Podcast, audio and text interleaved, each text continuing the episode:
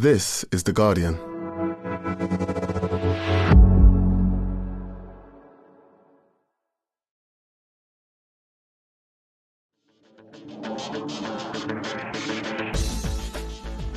Hello and welcome to the Guardian Football Weekly. Some night in the rain in Istanbul, and Manchester United let another lead slip in the Champions League.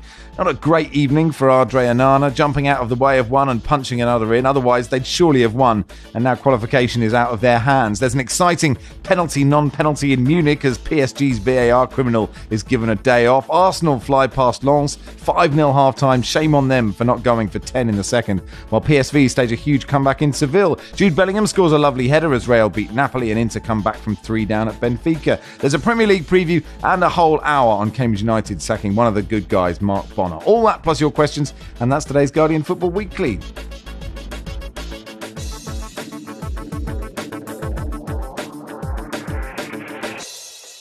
On the panel today, Barry Glendenning, welcome. Hello, Max. Hello, Lars Sivertsen. Good morning, Max. And hello, Mark Langdon from the Racing Post. Hi, Max. You okay? Yeah, I'm good. Let's start in uh, Istanbul. I mean, don't ask me if I'm okay. We've already had people complaining about yesterday's pod, so I'm fine for the record. I think you should ask us if we're okay since we had to listen to it. uh, no one is forced to listen. Let's start with uh, uh, Galatasaray 3, Manchester United 3.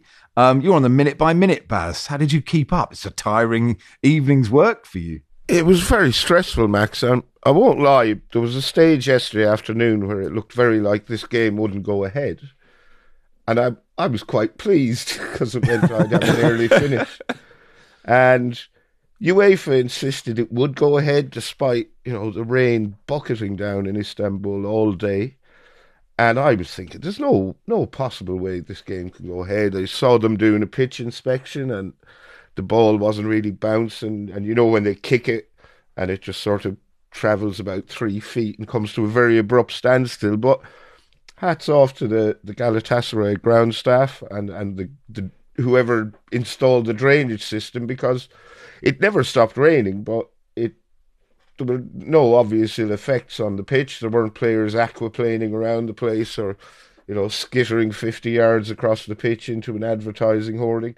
The game ended up being I would venture to say one of the best games of football I've ever seen, and I really did struggle to keep up to in the minute by minute because there was so much going on. Yeah, you'd have to say Manchester United did throw it away. They they surrendered two two goal leads. Probably could have won it at the end, but by the end the game was so chaotic. It, it was just like a basketball match. It could have gone either way. Manchester United missed uh, Bruno Fernandes hit the post. Scott McTominay fired one inches wide of the upright. Um, but ultimately, I think it was the chaos of Manchester United's players and who kind of lost their heads a bit, and and all tactical discipline disappeared. Uh, that's what cost them, as well as a, a couple of ricks from Andre Onana. I think Andre Onana is being blamed for this result, and he certainly was at fault for two goals. But I would suggest there's quite a lot of blame to go around. Uh, much of it uh, at Bruno Fernandes, who scored a brilliant goal, played really well, but still gave away two stupid free kicks from which um, Galatasaray scored. Mm. I mean, on Onana, and we had many questions. Going down some familiar routes, Matt says, who caused a bigger mess, Onana in goal or Max in the hotel bathroom? Uh, Leo, is it possible Onana was hand feeding Mark Langdon a block of Kerrygold before saving that second free kick from Ziyech? Hashtag Butterfingers Ed, if his life savings depended on it being saved, would Barry choose Onana or Beaver to face a fairly innocuous long range shot? And a tweet from Paul Gibbons that Barca Jim sent to me saying, Onana is the first ever false one. I really enjoyed that. It's funny, Mark, isn't it? Like, he does sort of dive out of the way of things frequently. he, um, yeah. Look, I, I Barry sort of pointed the finger of blame somewhat Bruno Fernandes. I would I, I would just say it was Onana's fault. Um, you know, the, um, you know, players do give away free kicks, and the first one I think is more excusable than um, the second mistake because Galatasaray do use two players in the wall that then split, and it, the, the free kick is aimed between those two players, and it is difficult to see. And um, you know, he Onana's gambled and and obviously done the wrong thing. The second one, I think, as you sort of just it, the technique's just all wrong um, for for what he's trying to do. I'm not entirely sure what it was um, he was trying to do at that point. He had been playing much better um, in in the sort of recent Premier League games, and of course there was the game um, against Copenhagen where he saved the penalty with the last kick that had he not saved that, then Manchester United wouldn't even have been in the position they were in going into that game um, in in um, Istanbul. But overall, the, defensively, Manchester United have not been good enough. I mean, they've scored three goals in every single away game in the Champions League group stage and picked up one point. Um, I mean, that is you know, they're, they're probably not going to qualify, and that's why they're not going to qualify. And Onana was also at fault for that goal in Bayern Munich when they were playing well um, at that point as well. So um, definitely. Um, he's been a big part of the reason um, why they've had such a dramatic Champions League. But I mean, ultimately, you just want your goalkeeper. First of all, I mean, it's great they can play out, but first of all, you just want to be able to rely on them. And I, I, I don't know if United are ever going to get to the point where their fans and defenders feel comfortable with um, Onana being quite erratic. Hmm. And I guess the point, Lars, is if they if they're never going to rely on him, at what point do you say is this the right player? I mean, as Mark said, he's been much better recently. Yeah, no, I mean, it's it's uh, it's it's it's so weird some of the mistakes he makes. And I thought that, I think your your close personal friend Mark Bosnich made a really good point on Stan yesterday because it's, it's it's really interesting having a goalkeeper on punditry duty because he usually does a very good job like explaining technical points and why he, the goalkeeper was maybe stood in the wrong place or got his legs mixed up.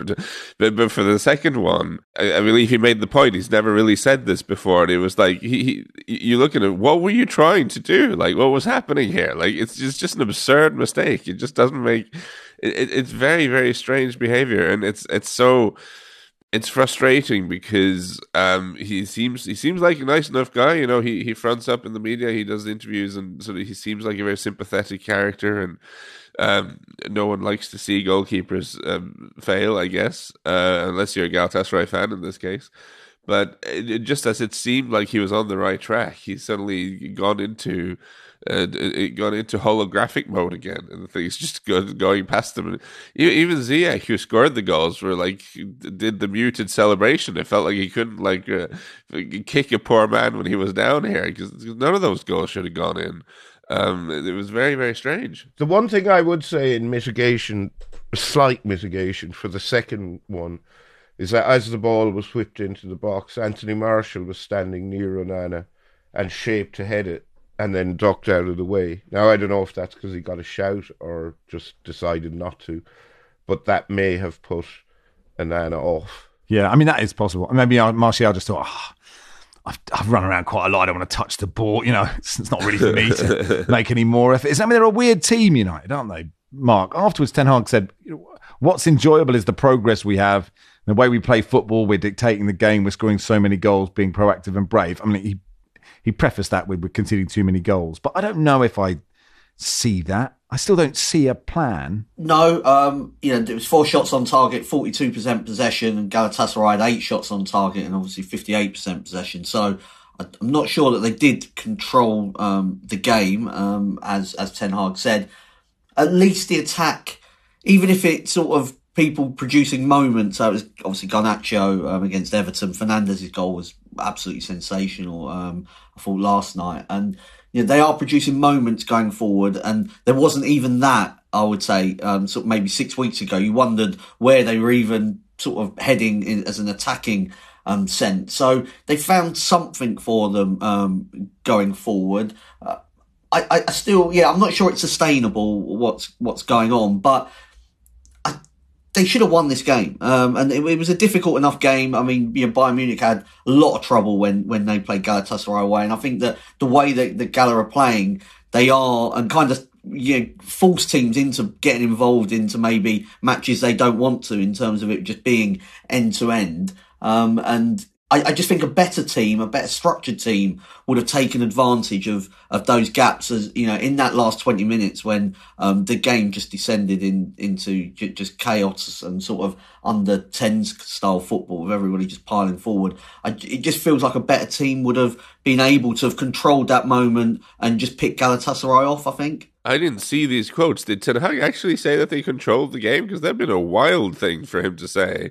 Like I, I was watching this game, and what it reminded me of was um, during lockdown. One of the things I did to stay sane when there was no football is I watched a lot of like old football, uh, just because I just my whole system was so used to watching a certain number of football games a week that when there was no football, I almost went mad. And and and it was really interesting watching old games because then you really appreciate how much the game has changed. And one of the things that really struck me was how chaotic things used to be. Like before teams started defending properly and moving as a unit, and there was just more chaos and there was space everywhere, and the ball was just kind of bouncing around.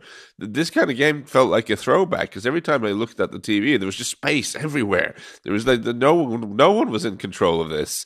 Uh, the Norwegian commentators, I'm in Norway at the moment, and the Norwegian commentators at one point in the second half was like is the pitch much bigger than usual? I mean, there's just space everywhere. Yeah. It's just chaos. So I, I, thought that was the main takeaway from this was that it was it was an amazing game to watch, just precisely because no there was no team had any semblance of control. Yeah, that's what he was. That's what he said after the game. Whether he was saying we are dictating games, like in general, or this one specifically, I'm not entirely sure. Um, Galatasaray, meanwhile, Barry, there's a sort of Expendables vibe to them, isn't there? Yeah, like very much so. really fun. So that front four, five, six is just you look at them going, well, this is weird and fun. Yeah, I mean, there, there are several players on that Galatasaray team I've never heard of, and then uh, they're probably you know the red jumper guys on Star Trek when they beam down. You know they're in, they're going to meet a grisly end. And then you've uh, Lucas Torreira, ex Arsenal, Tanguy Ndombele, ex Spurs, Hakim Ziyech, ex Chelsea, Dries Mertens, we all know, Wilf Zaha, uh, we all know, and Mauro Icardi. So, yeah, it's. And, and it would be unfair to describe them as has-beens because you know some of them are still have plenty to offer. Uh, I mean, Mauro Icardi was very unlucky to, to have a brilliant goal ruled out uh, he was just mm. fractionally offside. I can't remember at what stage of the game that was because uh, he was two one. I think they were two one down. It would have been close. Um, and yeah, it's it's you know there is this sort of running gag that you know Turkey is where the last refuge of has-beens and football scoundrels. But uh, I I really enjoyed watching them last night. Um, and uh, it, it was just such a fun game. I mean, if you were a Manchester United fan, you'd be tearing your hair out. But uh, as someone who wasn't that fussed over who won or wasn't fussed at all, um, I, I loved it. Um, I, I think Manchester United just needed a few, couple of cool heads in there to, you know, Scott McTominay was all over the place. He played quite well, but he, he was just all over the pitch. Do you think? Do you think taking Amrabat off was a mistake? Because it sort of seemed to be that Amrabat was actually doing quite a sensible job, and when Mainoo came on, who did play really well against Everton, that, they seemed to lose any sort of semblance of control. Yeah, that that might be a point. It hadn't really occurred to me, but Mainoo, I certainly wouldn't blame him uh, for for United's poor result. But um, yeah, it, it, it just was chaotic from them, and they'd never. I think in three games Galatasaray previously they'd never scored, so scored three goals there uh, for the first time, and and not win is bad. It was quite telling actually in his post match interview. Bruno Fernandes gave out about uh, unnamed players um, being selfish towards the end, trying to score themselves instead of laying the ball off to someone who was in a better up, better position, better place to score, and saying, you know, you put the team first, yourself second, and that was quite clearly a dig at Anthony Martial, who he had absolutely bollocked out of it a couple of minutes previously when. Martial had tried to go it alone and ran into traffic when he should have laid the ball off for I think it was Fernandes or Pellistri to, to have a shot. Bruno Fernandes having a go at anyone for wanting to score themselves is just inherently funny. I mean, even if he had a point in a specific case, uh, I did notice in the sort of pre-match. Uh, uh, in, in, the press conference before, he uh, he declared that everyone is happy with my leadership. He said, so that's that's good. Uh, he, the captain Bruno has uh, has no complaints uh, that he's aware of. I, I would like to praise Galatasaray some more, just just in terms of the whole Expendables vibes, but also just how attacking they were. Um, you know, you, you get both fullbacks going way the hell up the field whenever they can. You're playing in a sort of notional 4 2 3 1 type of thing, but both the central midfielders and Ndombele and Torreira were getting forwards. So you, you, you do feel for the centre halves occasionally, are not the only people who were stuck. And man, wonderful, uh, great fun to watch. And, uh, a great advert for the Turkish Super League. I have to say, watching this, I felt maybe I need to get stuck into some more Turkish football. If this is if this is what they do every week, I should I should watch more of it. Mm, it's just it's Ziyech, Zaha, and Icardi with Dries Mertens just you know lighting up a fag and going, just one last job, guys. This is it. um, so look, Mark, United at the bottom of the group, right? They've got to play Bayern. They've got to win and then hope that Copenhagen Galatasaray draw. It's not impossible to qualify for the knockouts, but it seems unlikely. But do you actually think? In a funny kind of way, they'd be better off going into the Europa League. They'd have a better chance of winning that. Well, they'd have a better chance of winning the Europa League, but I don't think. well, yes, so, well, as soon as I said it, it was a stupid you know, it's question. Not really where you want to be. It's sort of, um, you know, if you drop down from, it depends what sort of team you are. If you drop into the, um, into the Europa League and you're kind of, you know, in a smaller league, smaller ambitions, then that can still be, you know, a, a great competition for you. Um, if you're Manchester United and you're in this group with Galatasaray and Copenhagen, I think you know you have to be expecting to get through to the last 16 and believing you can get through and you know who knows what happens once you do get through. So i think i don't see them getting um, into the last 16 now. And it's this big blow um, for, for, united to, to not qualify. Um, also might be a blow for united in more ways than one because obviously it fifth place um, is a is potentially a Champions League spot next season for the Premier League. But the Premier League teams do need to um, get enough coefficient points from this season to make that happen. And obviously, United being bottom of Group A doesn't help in um, in in that regard. No, I, I think it um, even the Europa League would be kind of a blow um, for United. It's better than nothing, but um, it, it's not what they would have expected from this season, and particularly when the draw was made.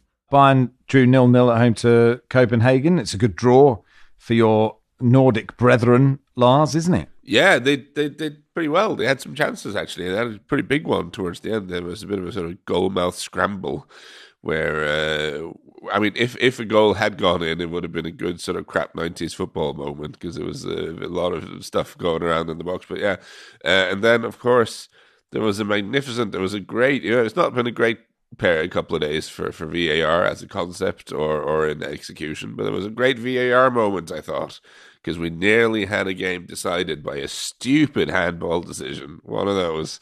Um, eerily similar to the Newcastle one, but even dumber, I thought, uh, which was initially given by the ref.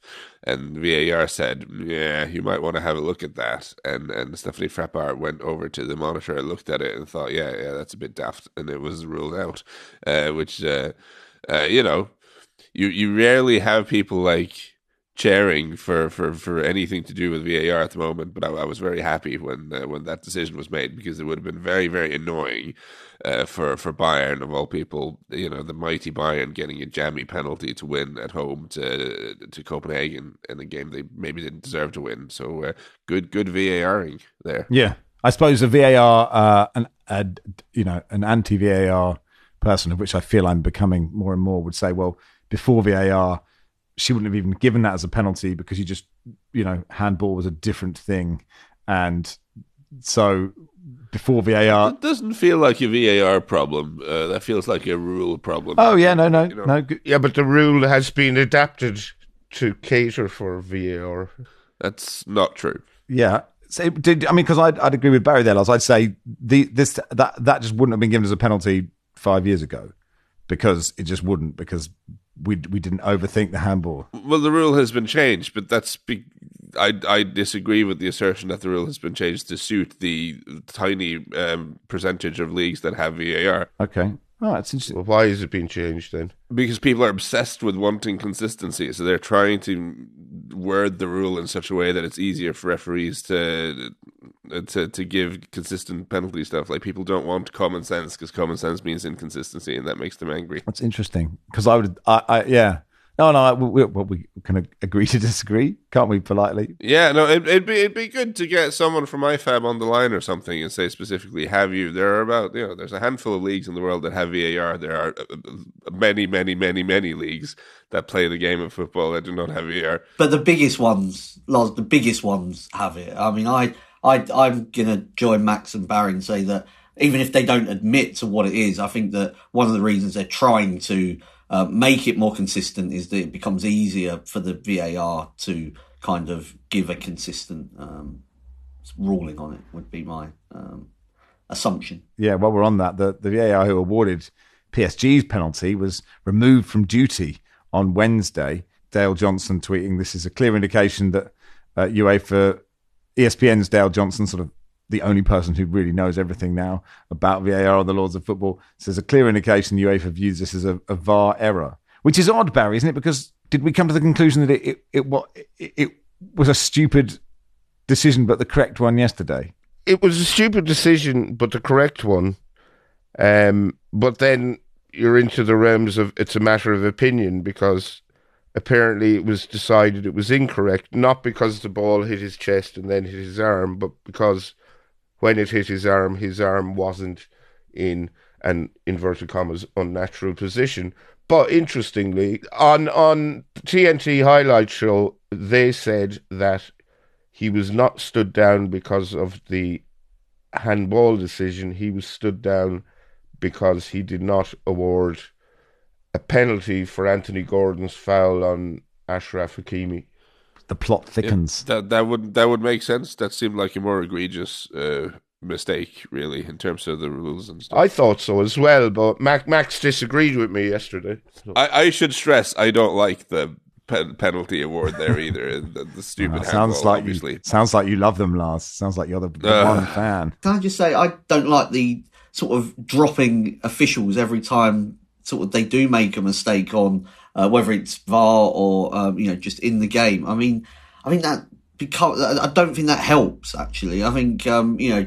Onana, for instance, probably not going to get dropped um, for Manchester United, and he's made two, you know, really big mistakes, um, and has made other ones and not been dropped. So I don't, and, and you wouldn't treat play, most players like that, and so it, it does feel wrong to me, and actually um, unhelpful for um, for referees or VAR um, sort of officials to be dropped for for you know making potentially one error that is a judgment call. Um, you know, it's not a process thing that, that's maybe slightly different. So, um, you know, I, I think that um, doesn't sit right with me. No, good point. I, I'm minded to agree with you, and that'll do for part one. Part two will begin with Arsenal's demolition of Lens.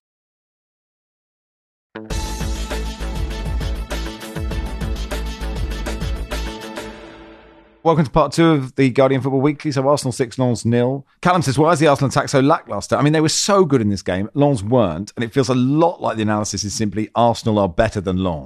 Yeah, which would be fair. I mean, I thought the first half was um, was tremendous. I mean, oh, well, obviously it was tremendous because they went in at uh, uh, they went at halftime at um, at five 0 up, but there was something about um, Arsenal are top of the league, so let's just be clear. They've they've done very well so far this season, but there there hasn't always been the same flow in their attack. And I thought in this game they, they reminded me of Arsenal from the first half of last season. You know, they, they there was the way the way those attackers were finding each other and finding space and just kind of playing through the opponent as if they weren't even there. I mean, I'm sure Lens will have games where they defend better, but I just thought Arsenal were absolutely brilliant and tremendous fun to watch and uh, and really back at their best in the first half here. And then obviously they they didn't go for 10 in the second half because that's that never happens. But um, yeah, super super convincing performance. I, I suspect, Baz, not many people think Arsenal will win the Champions League, but Um, but they're good enough, aren't they?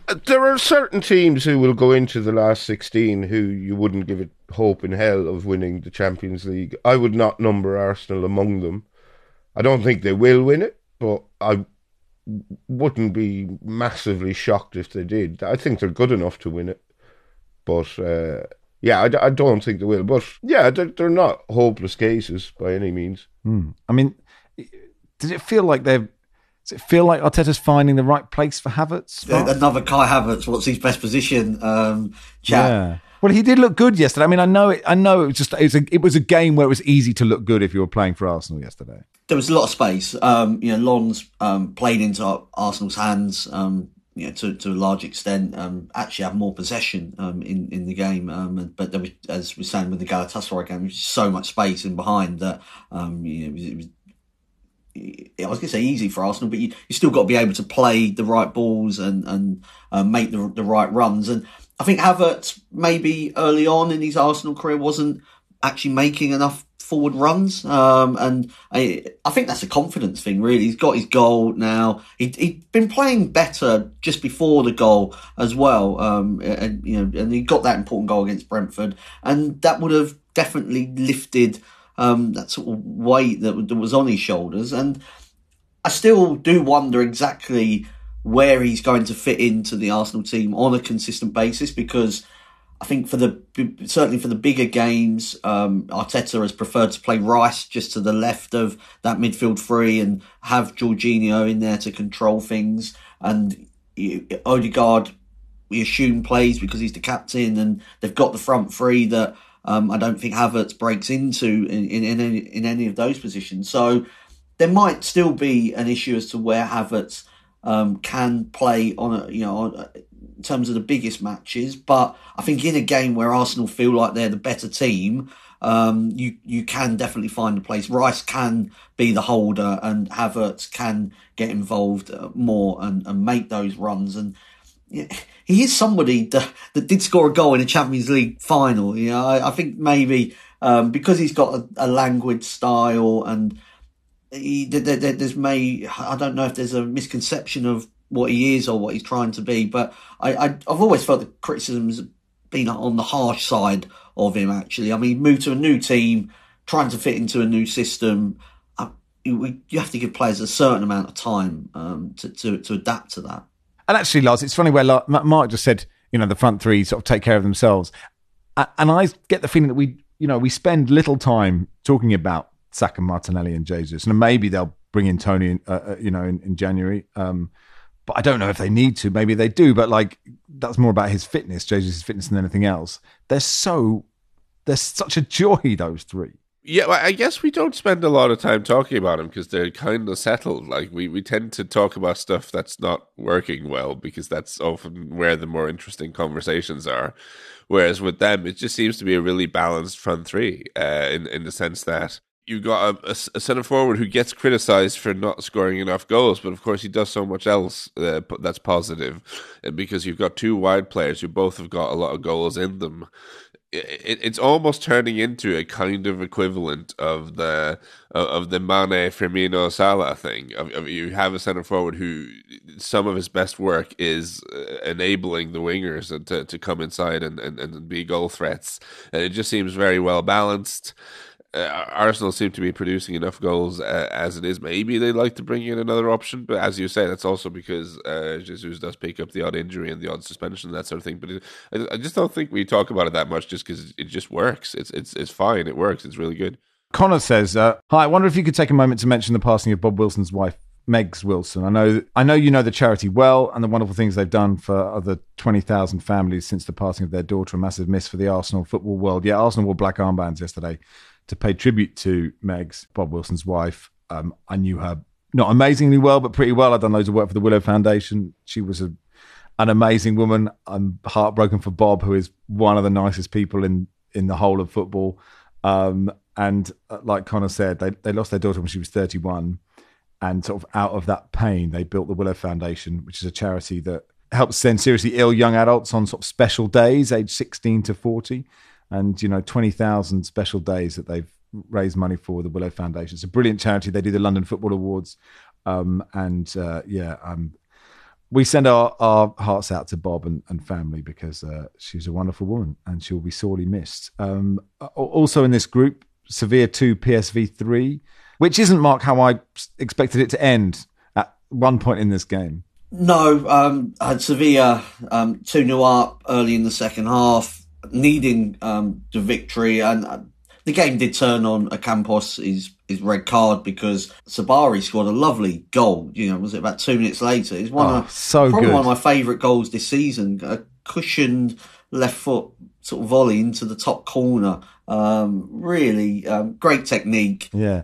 Did you see the the slow mo angle from behind? Like, there's a perfect angle of it just arcing in. It's so good. Um, and, and then from that moment, really, Sevilla tried to hold on and went very defensive, like 5 3 1, um, believing they could, could see it out. But PSV um, kept pouring forward and eventually got the, the you know, an equaliser and then the winning goal from um, was in injury time, wasn't it, really? Um, I, I like. Um, I mean, I don't like the way Sevilla play football. I think they've completely lost kind of what they're sort of about and what they're trying to be, and um, punishment as much as anything for when they rested their entire team away to Arsenal, as if like there were more important games where they could pick up points. I just, you know, just don't think they're good enough to kind of pick and choose where they get their Champions League points. Um, but PSV, I would say the opposite of that, a very brave team under Peter Bosz um, got absolutely annihilated at Arsenal for trying to be um, attack minded and just weren't good enough. But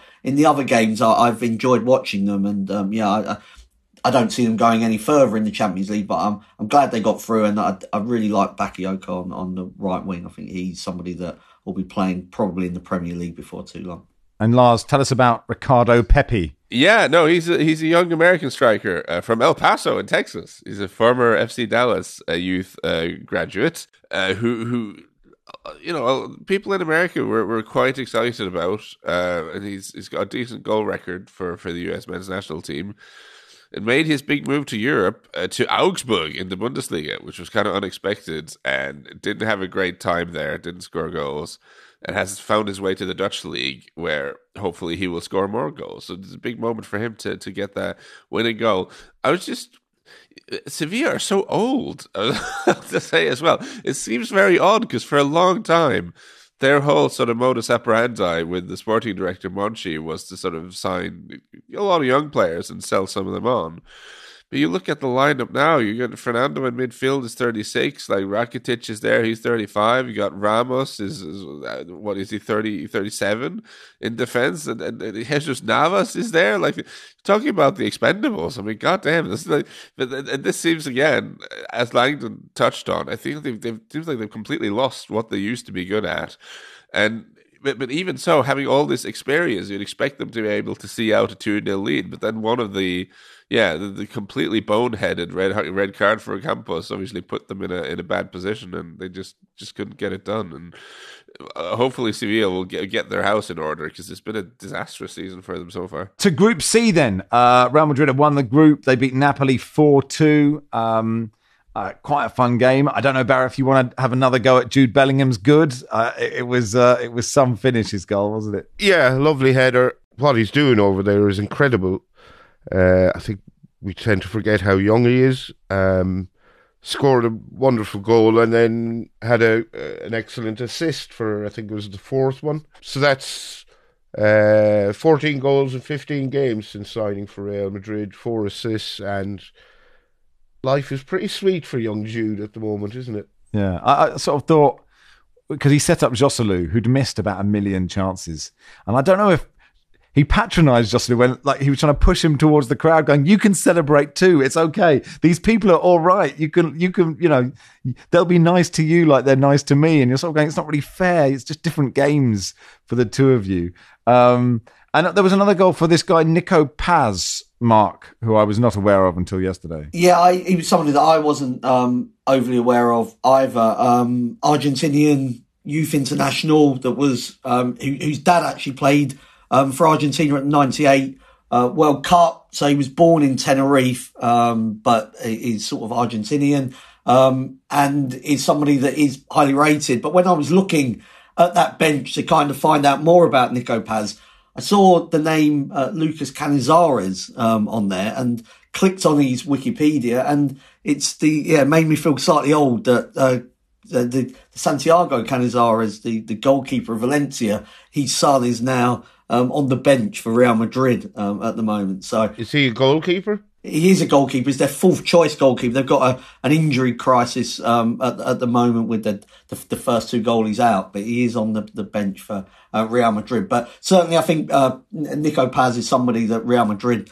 like the look of, um, and you know he's even been around sort of Argentinian sort of senior squad. So I, I think that there, you know, there's a lot of hope that he might um, turn into a first team player. One one would hope if uh, Real Madrid have a goalkeeping crisis, they will keep him away from bottles of aftershave. um, didn't Dad have to miss out on a World Cup yeah. or something because he dropped a bottle of aftershave on his foot? It's not as bad as salad cream, is it? You know, it's aftershave is better than salad cream, isn't it? If you're a goalkeeper getting injured. That was Dave Beasant's, wasn't it? Well, nice to have uh, Paz and uh, Cholito Simeone, Giovanni Simeone, score in the same game. I imagine their parents will have played for Argentina together, so that that was a quite quite a nice thing. Or did he enjoyed that? Didn't he as well? Um, young Simeone, I think, scoring away to uh, Real Madrid. Do you think he gets like extra Christmas presents because he scored? Oh, uh, yeah. So the stocking will be even bigger, and there will be extra treats uh, for him for Christmas. Didn't Simeone gives a stocking or like a trouser so you can sort of, you know, like he can sort of push out the cojones and put tangerines there and be like, be melons, I don't Max, know, melons. sort of aggressive, yeah an aggressive Christmas from from the, from the Simeones. Just one question on Napoli, Lars, which is, I mean, they're probably through, barring a, a, a sort of disaster against Braga in the last game.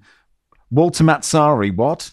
How? When did he become their manager? When, how did I miss this? Well, in 2009, I guess is the answer to that. He's been in charge of them before, um, and, and did rather well when he was there before, and helped them on their sort of journey towards beca- being a competitive team again.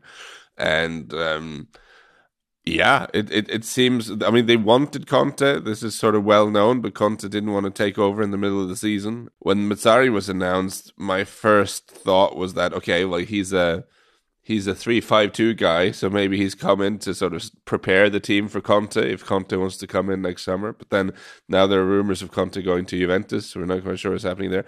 He's he's he's, he's um, he's an experienced, if unspectacular, name who's come in to steady the ship. I suppose. And it's only he's only got a contract until the end of the season, so he's he's he's uh, he's you know, he. I, I, think his main quality is that he's not Rudy Garcia.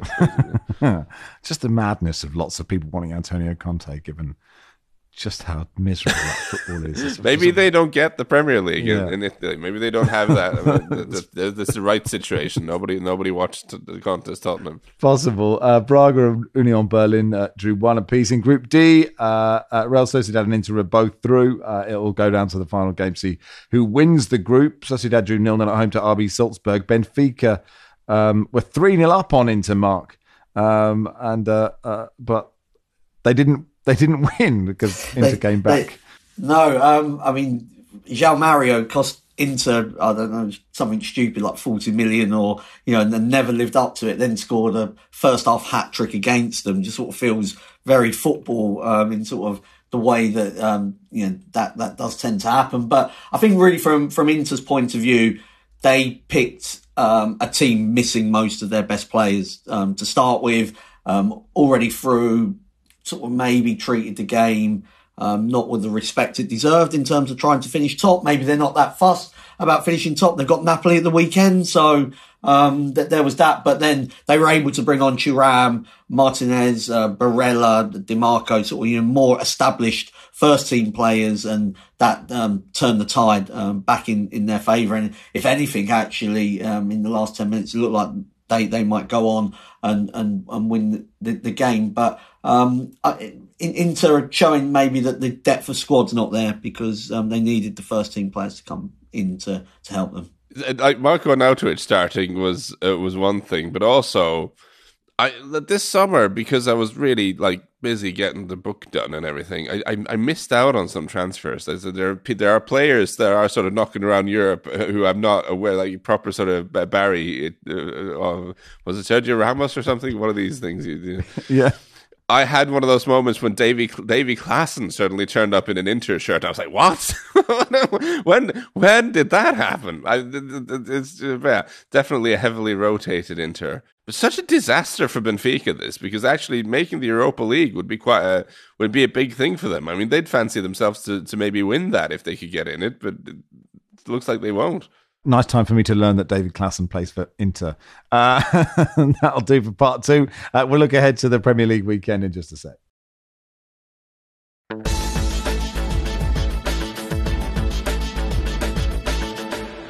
Welcome to part three of the Guardian Football Weekly. Uh, so let's look at some of the games of the Premier League. Uh, Saturday night, 8 p.m., Newcastle, Manchester United. Um, I mean, absolutely no idea what's going to happen here. Every time I write Newcastle off, Barry, for being knackered, and broken, then they proved me wrong. And I think they would. I, I expect them to beat Man United this weekend.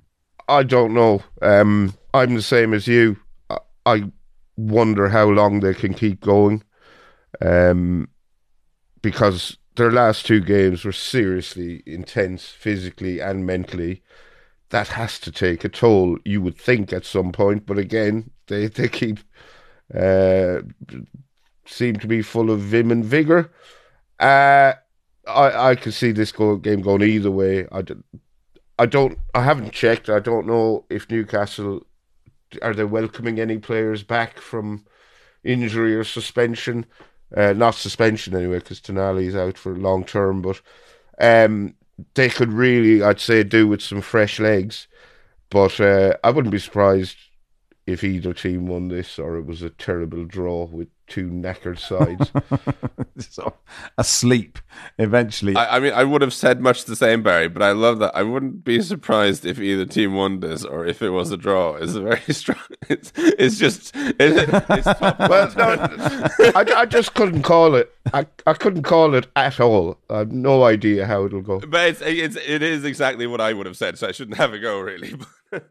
I completely agree. Newcastle are very formidable at home. One one thing that struck me is in the Premier League, you have a few grounds where it's you know quite hostile, the atmosphere and febrile. Newcastle would be one of the better ones, and then you have that awful game between Liverpool and City last Saturday, where it was played out in almost funereal silence, and then you go to Galatasaray, like just the contrast. It's like it's different sport altogether, isn't it? In terms of crowd atmosphere. And I suppose it's it's interesting how that evolves. I guess you know if you're if you're a kid who goes to Galatasaray, that is just what you have, right? You see it and you repeat it. Like we're all sort of creatures of habit, like that. I, I mean, I much prefer kind of the British way, where um, the, the kind of noise builds as the excitement grows o- over a chance, because um, you kind of get that kind of constant noise at Galatasaray. It's the same in, say, Germany or wherever there's kind of, I suppose, an ultra tradition where um, there's this rhythm of chanting that just goes on and on. But I, I do prefer the, the British way where like you, the kind of noise levels just goes up and up and up as, as a chance develops into that roar when there's a goal. But, um, that, yeah, that's my preferred one. I actually find sometimes when, if you're at a European game, um, and you're sitting next to the kind of away European fans. It gets on your nerves after a while. That kind of that just constant jumping around. I think the idea is that you're meant to like support the team, whether they're playing well or not. I mean, you're not meant to just make noise when they're doing well. You're meant to kind of occasionally support the team you support. I guess is the thinking. No, Mark's not having it.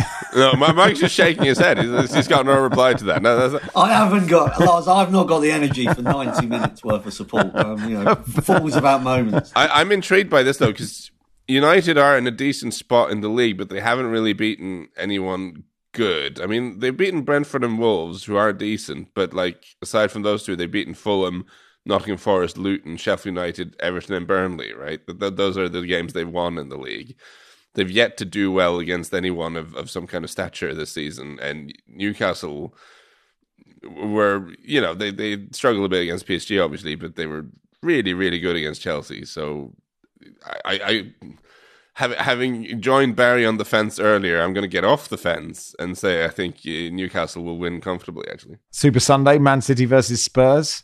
Um, I mean, I just I just wonder what might happen This here. be- you know, and An incredible game. if if yeah Spurs at their high line and oh Christ, what could it? What, so many things that could go horribly wrong for them. Yeah, and they've had three defeats in a row. And you know, mm, City, although uh, you know they're not one in two. City is that uh, you know I think they've only kept like three clean sheets in the last 17 games in, in all competitions. So um, Pep was furious at that first half performance. You know, Kanji making mistakes, Dias um, uh, as well. They're not defending very well. The, the four goals they conceded against Chelsea, the, the the balance of the team doesn't feel particularly right. Although, um, you know, it might not matter in, in this game, given that Erling Haaland will be up probably against two fullbacks um, at centre back, which um, will encourage City to go forward. Yeah, this this feels like a like five two or something like that to City. I think. yeah, a good 1960s scoreline. At leaders Arsenal play Wolves, uh, Brentford, Luton, Burnley, Sheffield United. Um, Forest Everton's a, a pretty big game near the bottom, especially given how we've all decided that Everton were going to be fine last week, and now we watch them capitulate to Man United. I'm not sure they'll be fine. They're going to appeal that 10 point deduction, uh, and that appeal will be heard and concluded before the end of the season. Uh, uh, West Ham, Palace, uh, Liverpool versus Fulham. I think I've remembered all of them. Um, if I've missed one, Chelsea Brighton you left out. That's an interesting. oh yeah, that is interesting. And Bournemouth Villa, you, the the the, um, the the the Villa fans won't be happy that we're glossing over them. yeah, of Okay. course. I know you're right. Chelsea Brighton is interesting, isn't it, Baz? Yeah, Chelsea got thumped last time out. Brighton are patchy enough this season. Um, they play tonight, obviously, uh, Thursday. So, I mean, if if Chelsea were to lose this at home, and there's every chance they will, you could envisage a lot of anger being directed towards. Well, I'm, I'm curious to know where it would be directed towards. Would it be directed towards Pochettino, towards Todd Boehly, bit of both? I'm not sure. Hmm. They they had turned the corner, but they definitely haven't now. Well, if if you keep if you keep turning corners, you just end up back at the same place you It's a started. very good you? point. Maybe that's the thing because the Newcastle game.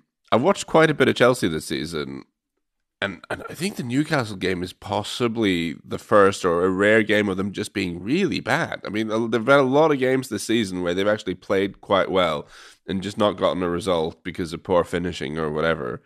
But they were not good against Newcastle, and I think it's also the first time Pochettino's really lost his rag with the team in the press afterwards, and really sort of talked about them being so soft and and, and this and that.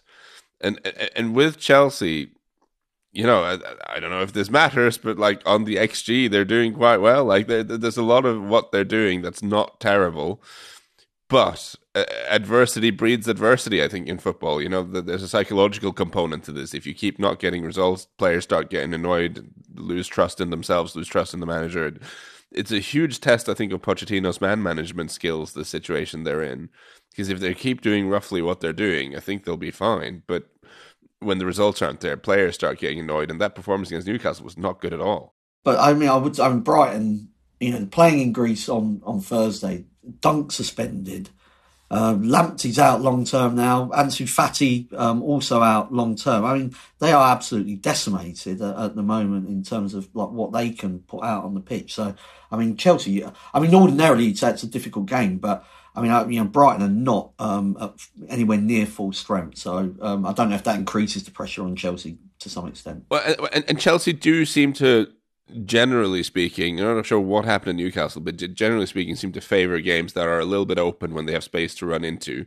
Because they, they do struggle to unpick a low block, but when they have space to run, then like guys like Sterling and, and Jackson can, can can do that. Mudryk if he plays. So you'd think against the pretty sort of front foot Brighton team that, that that should suit them, especially with Brighton, as you know, as you said, missing a lot of people. I think Reece James is suspended as well, isn't he? So who who'll come in for him? I'm trying to think because they will presumably be Malo Gusto. up against Kaoru Mitoma if he's fit. I I noticed he started on the bench for Brighton last week. I don't know. I'm not sure why, but uh, but if he's fit, he he'll be a massive threat. Uh, it is worth mentioning, as we glossed over Villa, that if results go their way this weekend, they could finish the weekend top of the Premier League. It's some, it's quite some sign of, of how well uh, Unai Emery is doing. Jack Swindlehurst from the excellent Under the Abbey Stand pod writes, "Will we ever see a man, let alone a manager, like Mark Bonner in the Cambridge area again?" Yes, Cambridge United sacked their manager yesterday morning, um, which came as some shock to me. Um, we weren't playing very well.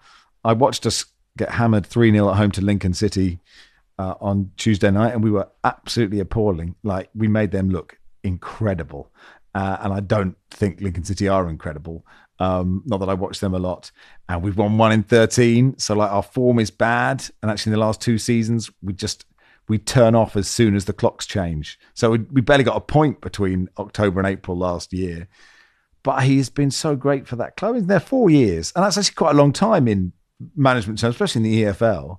Um, and he's a really nice bloke. I was a season ticket holder at Cambridge United, and I'm sad that it hasn't worked out. I was sort of, I was sort of slightly, I felt slightly sort of bereft about it, you know. And until Gareth Ainsworth turns up or Gary Rowett, I will continue to be bereft. But I, uh, if if, if uh, another club would do very well to hire him as a manager because uh, he did some great things for us. Well, he nearly took a job higher up, didn't he, Max? And sort of, I think that goes to show that um, for managers, like when you're hot, you probably should move Yeah. um, because it, it doesn't take long Yeah, for that to, a really good know, point. To, to then go on a bad run. And you know, his next job now might be sort of League Two, um, whereas it, it could have been the Championship. It's uh, um, you know, I know there's, you, there's loyalty, and he kind of clearly had a bond to Cambridge, but um, for sort of job progression, I mean, when you're doing well, um, that's the time to to jump ship, really. Yeah. Um, uh, Bear says, "Do I get a medal?" Uh, yes, this is in relation to everyone who's messaged us to show to tell us how much they've listened to us on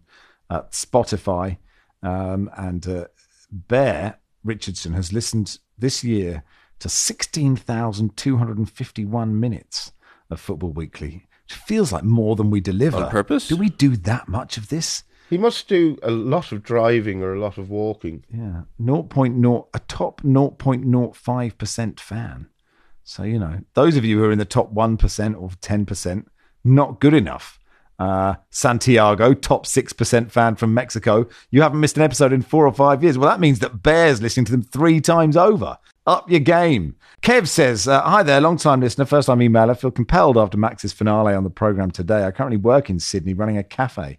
Before work starts, I usually have a ritual of having some eggs, enjoy my coffee, and of course, switch on and tune into the latest Football Weekly podcast. Upon Max's graphic description of his business, this routine will have to wait another day as I couldn't continue with my eggs, and the chocolate collecting on top of my half drunk cappuccino was starting to resemble something else. As I leave work today, walking through Sydney's busy CBD, I will be haunted by its many hotels, pondering, could it have been here? uh, th- thanks for the memories as always, Kev. Ben says, with the news, have you seen this? That the uh, that Sony has gained exclusive first rights to adapt Guardian journalism into film, TV, and documentaries. Uh, ben says, when can we expect the adaptation of Barry's Munich train incident? I think I think we need to give it all. I, now I've been there, Barry. I think we need to give it a rest. Uh, is, is my conclusion of all of this, and that'll do for today's podcast. Thank you, Mark. Thank you, Max. Thanks, Lars. Thank you, Max. Thanks, Barry. Thank you. Football Weekly is produced by Joel Grove. Our executive producer is Max Sanderson.